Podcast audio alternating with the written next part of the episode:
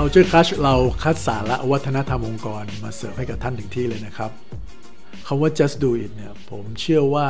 น่าจะเป็นหนึ่งในสโลแกนของสินค้านะครับ ที่อยู่ในความทรงจำของคนทั่วโลกมากที่สุด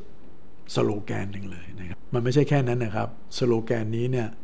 มันไม่ได้แค่สร้างการจดจำหรือสะท้อนความเป็นตัวตนของไนกี้ให้ไปถึงลูกค้าเขาเท่านั้นเอง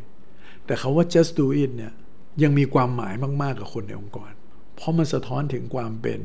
innovation culture ของ n i กี้ได้อย่างดีเลยครับ เวลาเราพูดถึง n i กี้เนี่ย อดไม่ได้เลยครับที่จะต้องพูดถึงตัว founder ของเขา ก็คือคุณฟิลไนท์นั่นเองนะฮะ ตัวเขาเองเป็นนักกีฬานะครับ เป็นนักวิ่ง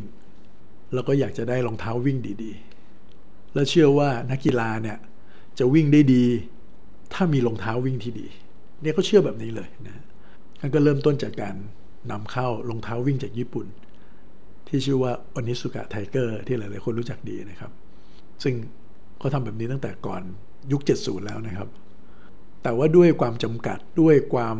ไม่ลงตัวในเรื่องการดีลธุรกิจ ในการเอา Onitsuka Tiger จากญี่ปุ่นมาขายในอเมริกาเนี่ยเลยเป็นเหตุให้เขาทำรองเท้าขึ้นมาเองเลยดีกว่า ในแบรนด์ของตัวเอง โดยมีโค้ชวิ่งของเขาเนี่ยนะครับ ก็คือคุณ Bill Bowerman เนี่ยนะฮะคอยเป็นที่ปรึกษา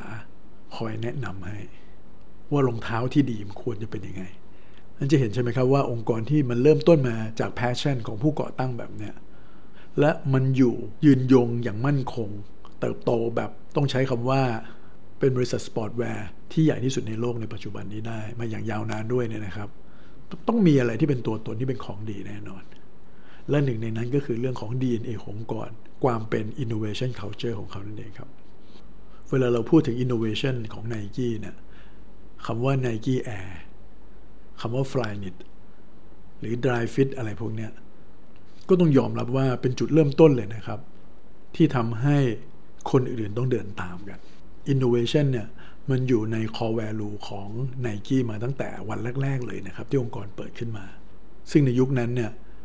core values ของเขาเนี่ยเขาใช้คำว่า 11 maxims นะครับ มี 11 ข้อด้วยกัน ซึ่งก็เป็นการสร้างแรงบันดาลใจให้กับองค์กรอีกมากมายเลยนะครับ ที่ใช้ core values ของตัวเองเนี่ยเป็นเข็มทิศนำทางเป็นดาวเหนือให้กับองค์กรไนกี้เป็นหนึ่งในองค์กรนั้นเลยครับ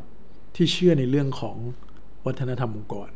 และสร้างมันอย่างเป็นระบบ แม้ในช่วงหลังเนี่ยจะมีการลดทอนลงมานะครับ เหลือ5-6ข้อแล้วนะครับ แต่ก็ยังเป็นการสะท้อนความเป็นตัวตน ที่เป็นองค์กรนวัตกรรมอย่างชัดเจนอยู่ ลองมาดูดีไหมครับว่า core values ในปัจจุบันเนี่ยเขามีอะไรบ้างนะครับ อันแรกคือ do the right thing ทำให้มันถูกต้องนะครับ เน้นเรื่องของ integrity เน้นเรื่องของ trust ตัวที่ 2 คือ be on the offense always แปลง่ายๆก็คือว่าอย่าพอใจกับสิ่งที่เป็นอยู่เนี่ยง่ายเกินไปนั่นเองนะครับ มองในมุมอื่นๆเข้ามา ดูซิว่าจะทำให้มันดีกว่านี้ได้ไง proactive มากขึ้น innovative มากขึ้น serve the athletes นะครับ ก็คือเป็น core value ที่พยายามจะบอกว่าองค์กรของเราเนี่ย มีเพื่อนักกีฬา serve นักกีฬา พอพูดแบบนี้เนี่ย ก็เลยอาจจะเกิดคำถามว่าอ้าวแล้วถ้าไม่ใช่นักกีฬาล่ะเพราะถ้าเราจะเซิร์ฟนักกีฬาอย่างเดียวเนี่ยไนกี้คงไม่ได้มาถึงวันนี้มั้งครับ เพราะว่าคนที่เป็นนักกีฬาในโลกใบนี้มันน้อยกว่าคนที่ไม่ใช่นักกีฬามากเลยถูกไหมเขานิยามเขาว่านักกีฬาแบบนี้ครับ ใน Mission Statement ของ Nike เนี่ยเขาบอกว่า bring inspiration and innovation to every athlete แล้วคำว่า athlete หรือว่านักกีฬาเนี่ยเขามีเครื่องหมายดอกจันอยู่นะครับ in the world แล้วเขามาเฉลยอีกทีว่าคำว่านักกีฬาในความหมายของเขาที่อยู่ภายใต้ดอกจันหมายถึงใครก็แล้วแต่ที่มีร่างกายอยู่เนี่ยครับ ทุกคนเป็นนักกีฬาหมดเลย เห็นภาพไหมฮะ ความตั้งใจของเขาก็คือว่าเขาอยากจะให้สินค้าของเขาเนี่ยช่วยกระตุ้นให้คนออกมา ไม่ว่าคุณจะมีความสามารถ คุณจะมี skill คุณจะเก่งไม่เก่งยังไงมันเล่นกีฬากันเถอะ และอุปกรณ์ของเราจะช่วยทำให้คุณเก่งขึ้น อันนี้ powerful ดีนะครับ ตัวต่อไปก็คือ create the future of sport เห็นไหมฮะเขาโฟกัสในการที่จะอยู่ในธุรกิจนี้เลยลองจินตนาการดูนะครับว่าสมมติว่าคนในองค์กรเนี่ยกำลังจะทำหรือตัดสินใจอะไรก็แล้วแต่เนี่ย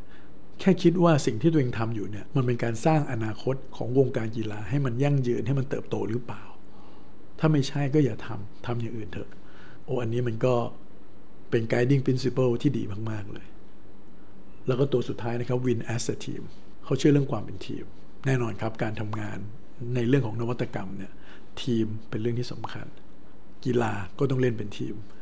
นั่นจะเห็นว่าใน core values ของ n i กี้ทั้งหมดเนี่ย มันส่งเสริมถึงความเป็นองค์กรที่สร้างนวัตกรรมอย่างไม่หยุดยั้งออกมา แล้วไม่แปลกใจเลยใช่ไหมครับว่ามันทำให้เขาเป็นอย่างทุกวันนี้ นักกีฬาตัว top ๆของโลกนะครับนี่เขากวาดหมดเลยนะครับ ที่เขาจะไปเป็นสปอนเซอร์ ไม่ว่าจะเป็น Michael Jordan